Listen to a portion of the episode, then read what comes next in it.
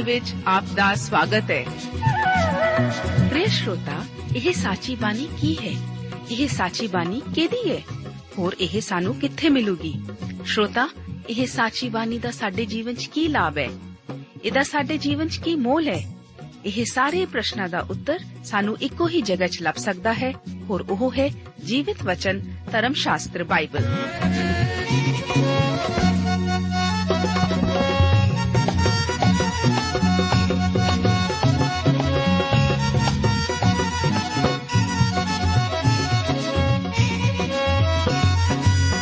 ਧਰਮ ਸ਼ਾਸਤਰ ਬਾਈਬਲ।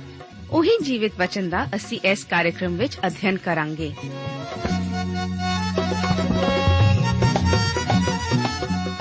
ਤੇ ਹੁਣ ਪਵਿੱਤਰ ਸ਼ਾਸਤਰ ਬਾਈਬਲ ਦਾ ਅਧਿਐਨ ਸ਼ੁਰੂ ਕਰਨ ਤੋਂ ਪਹਿਲਾਂ, ਆਈਏ ਅਸੀਂ ਆਪਣੇ ਮਨਾਂ ਨੂੰ ਤਿਆਰ ਕਰੀਏ ਇਸ ਭਜਨ ਦੁਆਰਾ।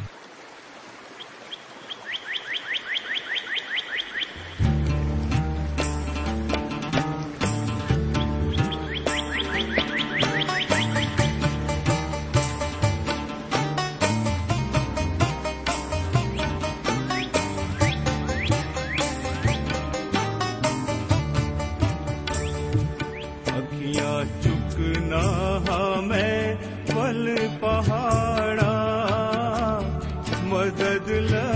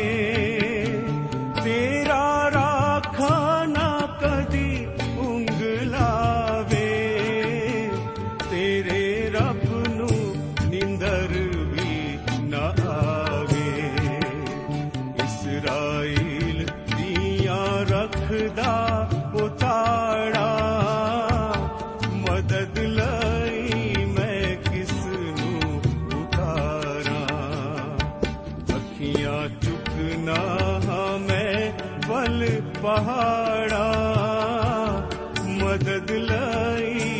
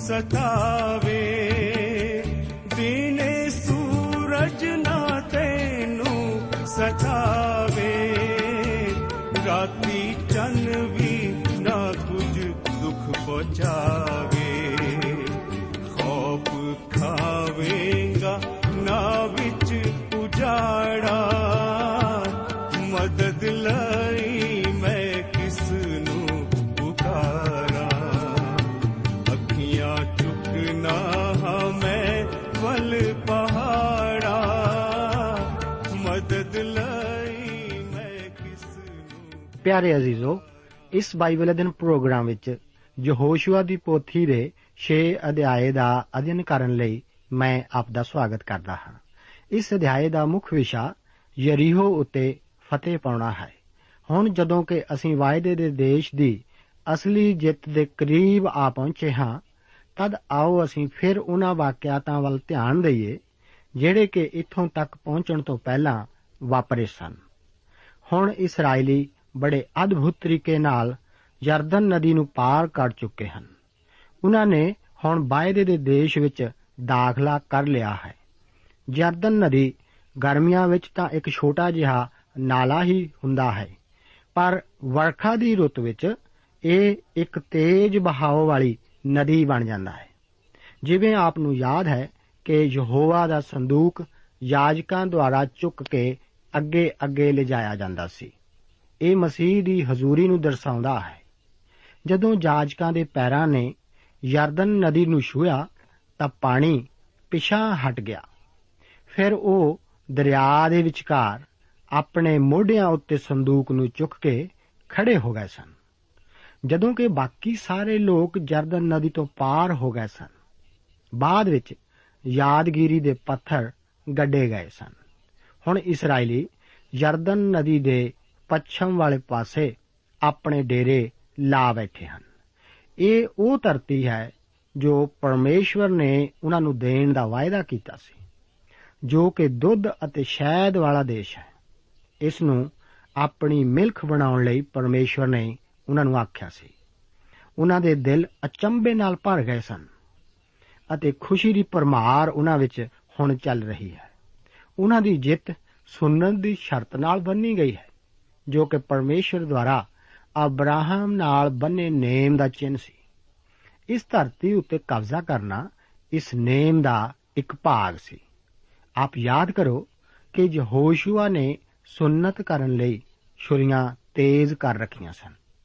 ਇਸ ਦਾ ਆਪ ਦੇ ਅਤੇ ਮੇਰੇ ਜੀਵਨ ਨਾਲ ਕੀ ਸੰਬੰਧ ਹੈ? ਮੇਰੇ ਲਈ ਇਹ ਪਰਮੇਸ਼ਵਰ ਦੇ ਵਚਨ ਨੂੰ ਦਰਸਾਉਂਦਾ ਹੈ, ਜੋ ਕਿ ਦੋ ਧਾਰੀ ਤਲਵਾਰ ਨਾਲੋਂ ਵੀ ਚੋਖਾ, ਤੇਜ਼ ਅਤੇ ਪ੍ਰਭਾਵਸ਼ਾਲੀ ਹੈ। ਇਹ ਵੰਡ ਪਾਉਣ ਦੇ ਯੋਗ ਹੈ। ਸਾਡੇ ਸਮਾਜ ਵਿੱਚ ਨੈਤਿਕਤਾ ਦੀਆਂ ਸਾਰੀਆਂ ਲਕੀਰਾਂ ਮਿਸੇ ਦਿੱਤੀਆਂ ਗਈਆਂ ਹਨ। ਪਰ ਪਰਮੇਸ਼ਵਰ ਦਾ ਵਚਨ ਇਸ ਵਿਚਲੇ ਕਾਲੇ ਅਤੇ ਸਫੇਦ ਨੂੰ ਵੱਖ-ਵੱਖ ਕਰਦਾ ਹੈ। ਪਰ ਕਿਸੇ ਵੀ ਦੇਸ਼ ਜਾਂ ਕੌਮ ਲਈ ਉਦੋਂ ਤੱਕ ਬਰਕਤ ਮਿਲਣੀ ਅਸੰਭਵ ਹੈ, ਜਦੋਂ ਤੱਕ ਉਹ ਪਰਮੇਸ਼ਵਰ ਦੇ ਵਚਨ ਕੋਲ ਨਹੀਂ ਪਰਤ ਆਉਂਦੇ। ਇੱਕ ਹੋਰ ਸ਼ਰਤ ਇਸ ਜਿੱਤ ਲਈ ਸੈਨਾ ਦੇ ਯਹੋਵਾ ਦੇ ਸੈਨਾਪਤੀ ਦਾ ਦਰਸ਼ਨ ਹੈ। ਹੁਣ ਯਹੋਸ਼ੂਆ ਸੈਨਾਪਤੀ ਉਸੇ ਤੋਂ ਉੱਪਰੋਂ ਆਪਣੇ ਲਈ ਹੁਕਮ ਪਾਵੇਗਾ। ਇਸ ਜਿੱਤ ਦਾ ਪਹਿਲਾ ਕਦਮ ਯਰੀਹੋ ਹੈ।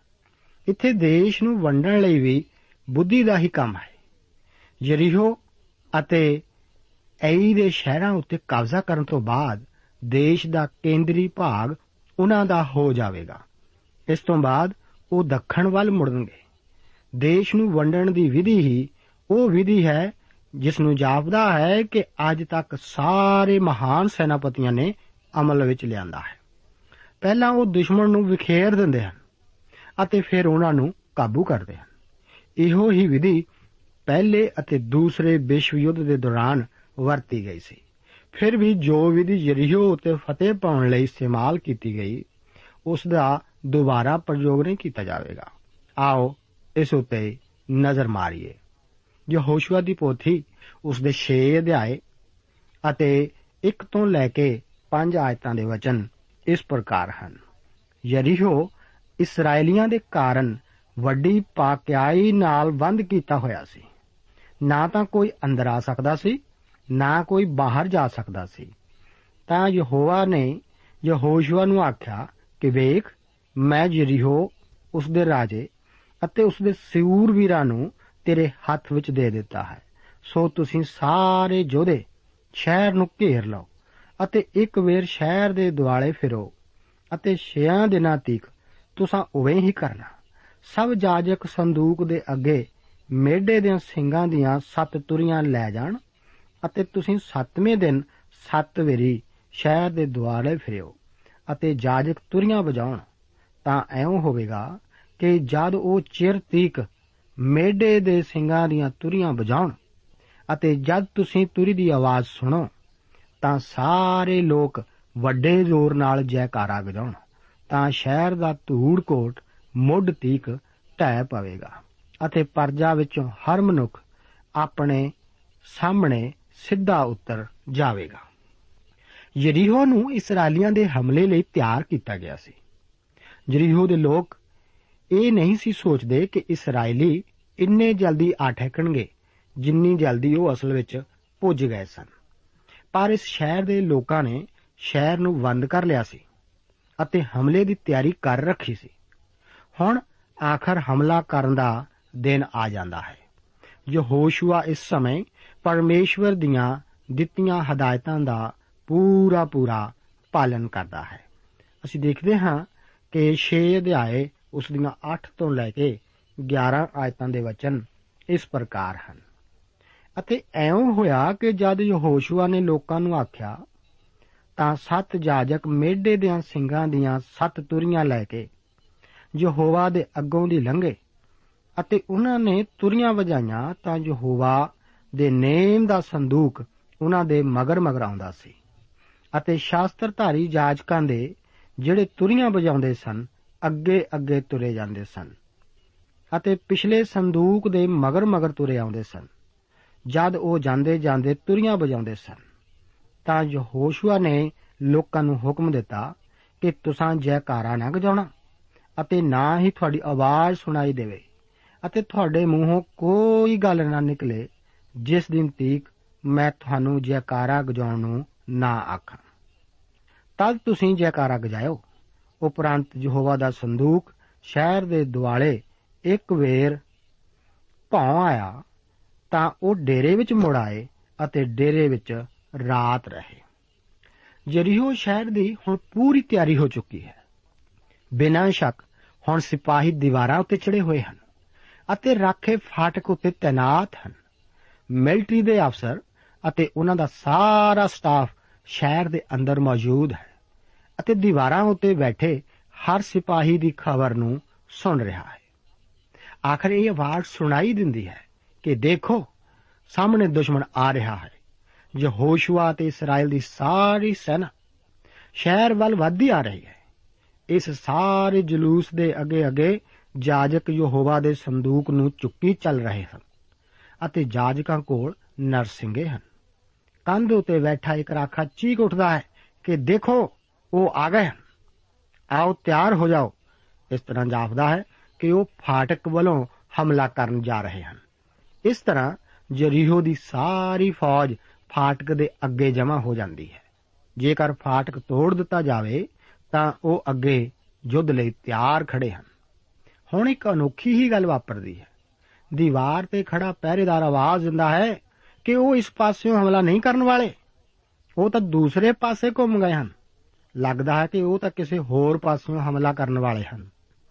ਇਸ ਤਰ੍ਹਾਂ ਯਰੀਹੋ ਸ਼ਹਿਰ ਦੇ ਅੰਦਰਲੀ ਸਾਰੀ ਫੌਜ ਉੱਥੋਂ ਹੋਰ ਪਾਸੇ ਚੱਲਦੀ ਹੈ। ਅਤੇ ਮੇਰਾ ਵਿਚਾਰ ਹੈ ਕਿ ਉਹ ਇਸ ਤਰ੍ਹਾਂ ਅੰਦਰ ਹੀ ਅੰਦਰ ਘੁੰਮਦੇ ਜਾ ਰਹੇ ਹਨ। ਉਹਨਾਂ ਨੂੰ ਹਰ ਖਬਰ ਦੀਵਾਰਾਂ ਉੱਤੇ ਬੈਠੇ ਪਹਿਰੇਦਾਰਾਂ ਵੱਲੋਂ ਦਿੱਤੀ ਜਾਂਦੀ ਹੈ। ਹਰ ਇੱਕ ਆਖ ਰਿਹਾ ਹੈ ਕਿ ਉਹ ਇੱਧਰ ਹਨ। ਇੱਧਰ ਨਹੀਂ, ਇੱਧਰ ਹਨ। ਇਸرائیਲੀ ਸਾਰੇ ਪਾਸੇ ਚਾਰ ਚੁਫੇਰੇ ਗੇੜੇ ਮਾਰਦੇ ਜਾ ਰਹੇ ਹਨ। ਹੁਣ ਉਹ ਹਮਲਾ ਕਰਨ ਦੀ ਬਜਾਏ ਆਪਣੇ ਡੇਰੇ ਵਿੱਚ ਵਾਪਸ ਚਲੇ ਜਾਂਦੇ ਹਨ। ਆਪ ਇੱਕ ਗੱਲ ਬਾਰੇ ਪੂਰੀ ਤਰ੍ਹਾਂ ਨਿਸ਼ਚਿੰਤ ਹੋ ਸਕਦੇ ਹੋ ਕਿ ਉਸ ਰਾਤ ਰਾਜੇ ਅਤੇ ਮਿਲਟਰੀ ਅਫਸਰਾਂ ਵਿੱਚ ਜ਼ਰੂਰ ਕੜਮਾਸ ਮਚਿਆ ਰਿਹਾ ਹੋਵੇਗਾ। ਅੱਗੇ 12 ਤੋਂ ਲੈ ਕੇ 15 ਆਇਤਾਂ ਦੇ ਵਚਨ ਇਸ ਪ੍ਰਕਾਰ ਹਨ। ਤਾਂ ਯਹੋਸ਼ੂਆ ਤੜਕੇ ਉਠਿਆ ਅਤੇ ਜਾਜਕਾਂ ਨੇ ਯਹੋਵਾ ਦਾ ਸੰਦੂਕ ਚੁੱਕ ਲਿਆ ਅਤੇ ਸੱਤ ਜਾਜਕ ਮੇਢੇ ਦੇ ਸਿੰਘਾਂ ਦੀਆਂ ਸੱਤ ਤੁਰੀਆਂ ਲਈ ਯਹੋਵਾ ਦੇ ਸੰਦੂਕ ਦੇ ਅੱਗੇ ਅੱਗੇ ਤੁਰੇ ਜਾਂਦੇ ਸਨ ਅਤੇ ਤੁਰੀਆਂ ਵਜਾਉਂਦੇ ਜਾਂਦੇ ਸਨ ਅਤੇ ਸ਼ਾਸਤਰਧਾਰੀ ਉਹਨਾਂ ਦੇ ਅੱਗੇ ਤੁਰੇ ਜਾਂਦੇ ਸਨ। ਪਿਛਲੇ ਯਹੋਵਾ ਦੇ ਸੰਦੂਕ ਦੇ ਮਗਰ ਮਗਰ ਤੁਰੇ ਜਾਂਦੇ ਸਨ ਅਤੇ ਉਹ ਤੁਰੀਆਂ ਵਜਾਉਂਦੇ ਜਾਂਦੇ ਸਨ।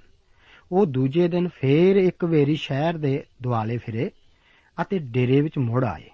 ਇਉਂ ਉਹਨਾਂ ਨੇ 6 ਦਿਨ ਤੀਕ ਕੀਤਾ ਅਤੇ ਐਂ ਹੋਇਆ ਕਿ 7ਵੇਂ ਦਿਨ ਉਹ ਤੜਕੇ ਹੀ ਦਿਨ ਚੜ੍ਹਨ ਦੇ ਵੇਲੇ ਉੱਠੇ ਅਤੇ ਉਵੇਂ ਹੀ ਸ਼ਹਿਰ ਦੇ ਦਿਵਾਲੇ 7 ਵੇਰ ਫਿਰੇ। ਨਿਰਾ ਉਸੇ ਦਿਨ ਉਹ ਸ਼ਹਿਰ ਦੇ ਦਿਵਾਲੇ 7 ਵੇਰ ਫਿਰੇ। ਦੂਸਰੇ ਦਿਨ ਵੀ ਇਸرائیਲੀ ਪਹਿਲੇ ਦਿਨ ਦੇ ਕੀਤੇ ਦਾ ਹੀ ਅਭਿਆਸ ਕਰਦੇ ਹਨ। ਅੱਜ ਫਿਰ ਦੀਵਾਰ ਦੇ ਉੱਤੇ ਖੜਾ ਪਹਿਰੇਦਾਰ ਚੀਖ ਉੱਠਦਾ ਹੈ ਕਿ ਦੇਖੋ, ਫਿਰ ਆ ਰਹੇ ਹਨ। ਅੱਜ ਵੀ ਇਸرائیਲੀ ਦੀਵਾਰ ਦੇ ਚਾਰੇ ਪਾਸੇ ਚੱਕਰ ਲਗਾਉਂਦੇ ਹਨ ਅਤੇ ਵਾਪਸ ਆਪਣੇ ਡੇਰੇ ਵਿੱਚ ਚਲੇ ਜਾਂਦੇ ਹਨ। 6 ਦਿਨ ਲਗਾਤਾਰ ਉਹ ਇਸੇ ਤਰ੍ਹਾਂ ਹੀ ਕਰਦੇ ਹਨ। 6ਵੇਂ ਦਿਨ ਉਹ ਕਾਫੀ ਰਾਤ ਤੱਕ ਜਾਗਦੇ ਰਹੇ ਅਤੇ ਯਰੀਹੋ ਦੇ ਅੰਦਰਲੇ ਮਿਲਟਰੀ ਅਫਸਰ ਵੀ। ਸ਼ਹਿਰ ਦੇ ਅੰਦਰਲੇ ਮਿਲਟਰੀ ਅਫਸਰ ਦੀਵਾਰ ਦੇ ਅੰਦਰ ਅੰਦਰ ਚੱਕਰ ਕੱਟ ਕੇ ਥੱਕ ਚੁੱਕੇ ਸਨ। ਹੋ ਸਕਦਾ ਹੈ ਕਿ ਕੁਝ ਇਸرائیਲੀ ਵੀ ਹੁਣ ਕਹਿ ਰਹੇ ਹੋਣਗੇ ਕਿ ਜੋ ਕੁਝ ਅਸੀਂ ਕਰ ਰਹੇ ਹਾਂ, ਇਹ ਤਾਂ ਮੂਰਖਪੁਣਾ ਹੀ ਜਾਪਦਾ ਹੈ। ਜੇਕਰ ਆਪ ਜੋਹੋਸ਼ੂਆ ਤੋਂ ਇਹ ਪੁੱਛਦੇ ਕਿ ਉਹ ਇਹ ਸਭ ਕੁਝ ਕਿਉਂ ਕਰ ਰਿਹਾ ਸੀ, ਤਾਂ ਸ਼ਾਇਦ ਉਸ ਦਾ ਉੱਤਰ ਇਹੀ ਹੁੰਦਾ ਕਿ ਮੈਂ ਤਾਂ ਹਰ ਕੰਮ ਲਈ ਸੈਨਾ ਦੇ ਯਹੋਵਾ ਤੋਂ ਹੀ ਹੁਕਮ ਪਾਉਂਦਾ ਹਾਂ। ਇਹੀ ਉਸਨੇ ਮੈਨੂੰ ਕਰਨ ਨੂੰ ਆਖਿਆ ਹੈ ਅਤੇ ਮੈਂ ਇਹ ਕਰਦਾ ਹਾਂ। ਇਸ ਤਰ੍ਹਾਂ 7ਵੇਂ ਦਿਨ ਇਸرائیਲੀ ਦੁਬਾਰਾ ਫਿਰ ਦੀਵਾਰ ਦੇ ਦੁਆਲੇ ਦੁਬਾਰਾ ਫਿਰ ਚੱਕਰ ਮਾਰਦੇ ਹਨ, ਜਦੋਂ ਉਹ ਦੀਵਾਰ ਦੇ ਦੁਆਲੇ ਫਿਰ ਆਪਣਾ ਚੱਕਰ ਪੂਰਾ ਕਰਦੇ ਹਨ ਅਤੇ ਯਰੀਹੋ ਦੇ ਲੋਕ ਸੁੱਖ ਦਾ ਸਾਹ ਲੈਂਦੇ ਹਨ। ਯਰੀਹੋ ਸ਼ਹਿਰ ਦੇ ਅੰਦਰਲੀ ਫੌਜ ਵੀ ਆਪਣਾ ਚੱਕਰ ਪੂਰਾ ਕਰ ਲੈਂਦੀ ਹੈ ਅਤੇ ਉਹ ਬੈਠ ਕੇ ਆਰਾਮ ਕਰਨ ਲੱਗਦੀ ਹੈ। ਇਹ ਸਮਝ ਕੇ ਕਿ ਅੱਜ ਦਾ ਕੰਮ ਪੂਰਾ ਹੋ ਚੁੱਕਾ ਹੈ। ਹਰ ਇੱਕ ਵਿਸ਼ਰਾਮ ਕਰਨ ਨੂੰ ਬੈਠ ਜਾਂਦਾ ਹੈ। ਤਦ ਅਚਾਨਕ ਇੱਕ ਪਹਿਰੇਦਾਰ ਬੋਲ ਉੱਠਦਾ ਹੈ ਕਿ, ਜਰਾ ਰੁਕੋ। ਉਹ ਤਾਂ ਅੱਜ ਦੁਬਾਰਾ ਫਿਰ ਚੱਕਣ ਕੱਟਣ ਲੱਗੇ ਹਨ। ਇਸ ਤਰ੍ਹਾਂ ਇਸرائیਲੀ ਦੁਬਾਰਾ ਫਿਰ ਚੱਕਰ ਮਾਰਦੇ ਹਨ। ਉਹ ਤੀਸਰੀ ਅਤੇ ਚੌਥੀ ਵਾਰ ਫਿਰ ਇਸੇ ਤਰ੍ਹਾਂ ਹੀ ਕਰਦੇ ਹਨ।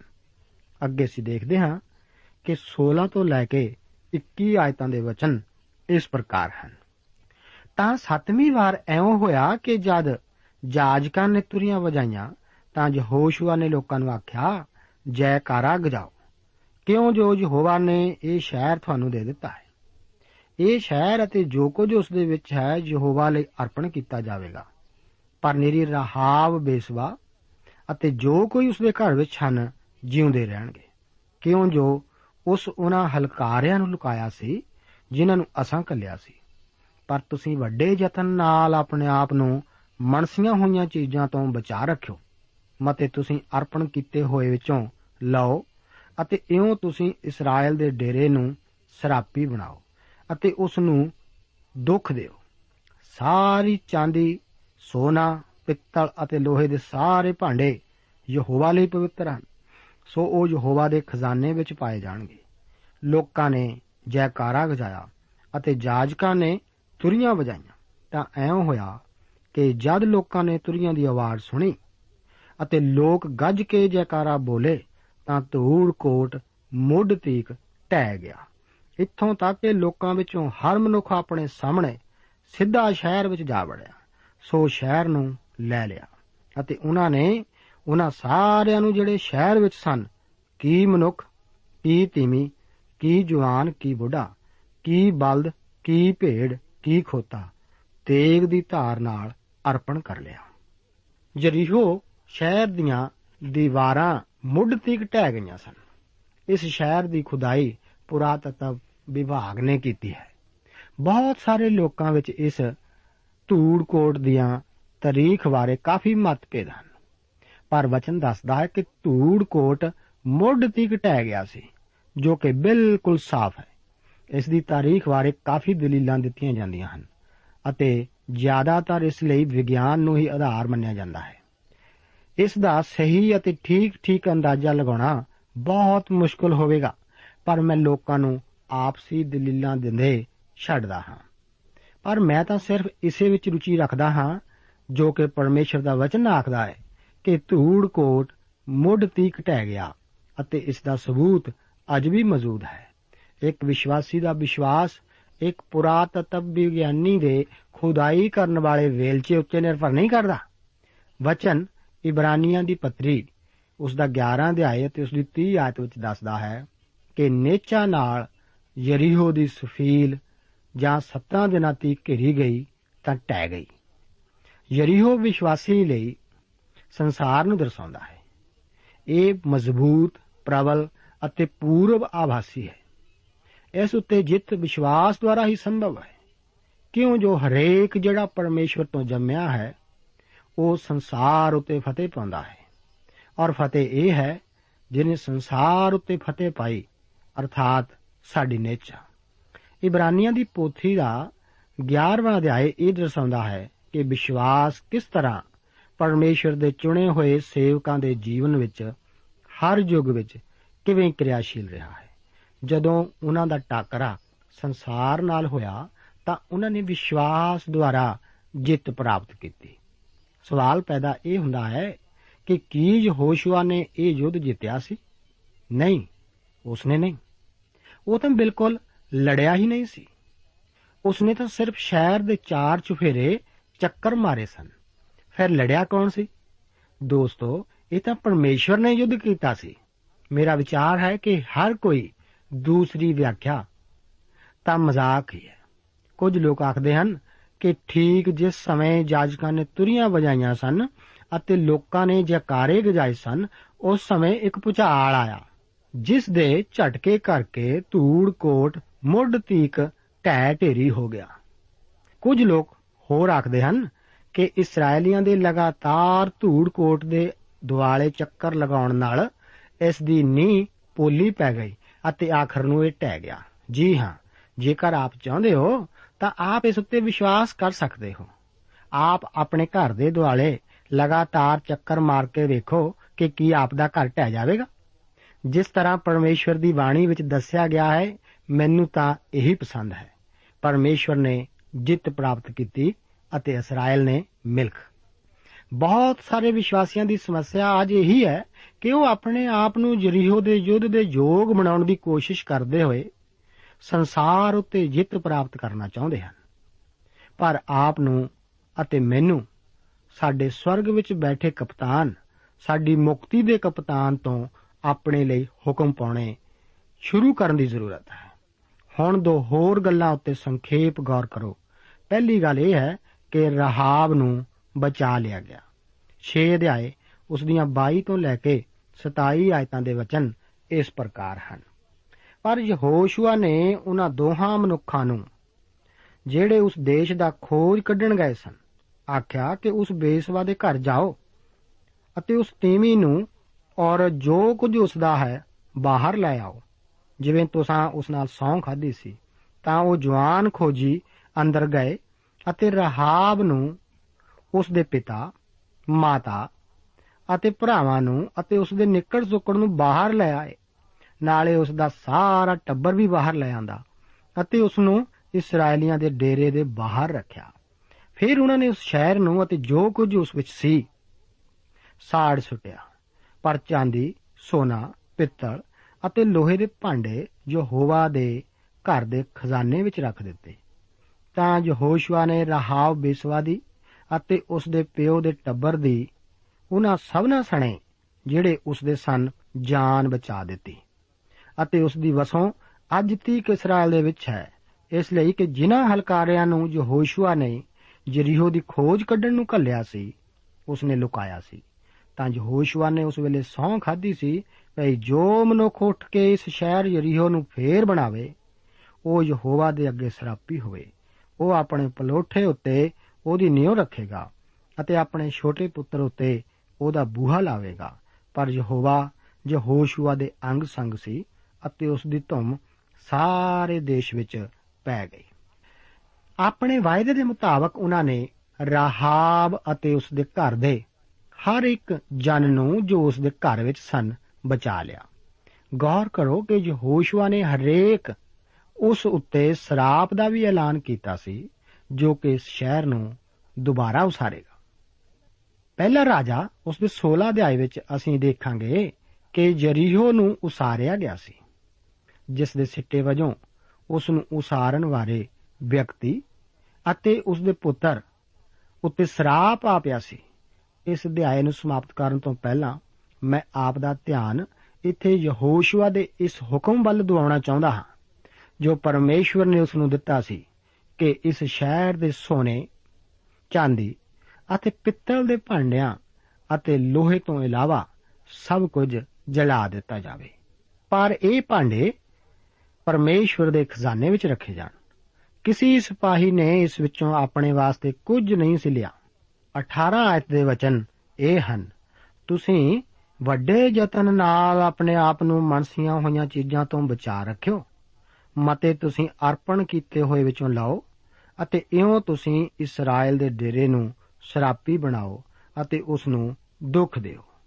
ਅਸੀਂ ਦੇਖਦੇ ਹਾਂ ਕਿ ਪਰਮੇਸ਼ਵਰ ਨੇ ਯਹੋਸ਼ੂਆ ਨੂੰ, ਜੋ ਕਿ ਉਸ ਦੇ ਦੁਆਰਾ ਨਿਯੁਕਤ ਕੀਤਾ ਹੋਇਆ ਇਸرائیਲੀਆਂ ਦਾ ਸੈਨਾਪਤੀ ਸੀ ਆਪਣੇ ਵੱਲੋਂ ਖਾਸ ਤੌਰ ਤੇ ਇਸ ਦੇ ਲਈ ਹੁਕਮ ਦਿੱਤਾ ਕਿ ਉਹ ਯਰੀਹੋ ਵਿੱਚੋਂ ਆਪਣੇ ਆਪ ਨੂੰ ਅਤੇ ਉਸ ਦੀਆਂ ਚੀਜ਼ਾਂ ਵਿੱਚੋਂ ਆਪਣੇ ਆਪ ਨੂੰ ਬਚਾ ਕੇ ਰੱਖਣ। ਜਿਸ ਤਰ੍ਹਾਂ ਕਿ ਮੈਂ ਪਹਿਲਾਂ ਵੀ ਆਪ ਨੂੰ ਦੱਸ ਚੁੱਕਾ ਹਾਂ ਕਿ ਯਰੀਹੋ ਇੱਕ ਵਿਸ਼ਵਾਸੀ ਲਈ ਸੰਸਾਰ ਨੂੰ ਦਰਸਾਉਂਦਾ ਹੈ। ਇਸ ਵਿੱਚੋਂ ਬਚਣਾ, ਇਸ ਤੋਂ ਇਨਕਾਰ ਕਰਨਾ ਸਾਡੇ ਲਈ ਬਹੁਤ ਜ਼ਰੂਰੀ ਹੈ ਅਤੇ ਇਸ ਤੋਂ ਬਚਣ ਲਈ ਸਾਡੇ ਲਈ ਹੁਕਮ, ਸਾਡੇ ਮੁਕਤੀ ਦੇ ਕਪਤਾਨ ਪ੍ਰਭੂ ਯੀਸ਼ੂ ਮਸੀਹ ਵੱਲੋਂ ਹੀ ਮਿਲਦੇ ਹਨ। ਪ੍ਰਭੂ ਆਪ ਨੂੰ ਅੱਜ ਦੇ ਇਹਨਾਂ ਵਚਨਾਂ ਨਾਲ ਅਸੀਸ ਦੇਵੇ, ਜੈ ਮਸੀਹ ਦੀ। ਪਵਿੱਤਰਤਾ ਵਿੱਚ ਸਿੱਧ ਹੋ ਕੇ ਰਹੋ, ਪਿਆਰੇ ਯੀਸੂ ਦੇ ਆਣ ਵਿੱਚ ਦੇਰ ਨਹੀਂ। ਪਵਿੱਤਰਤਾ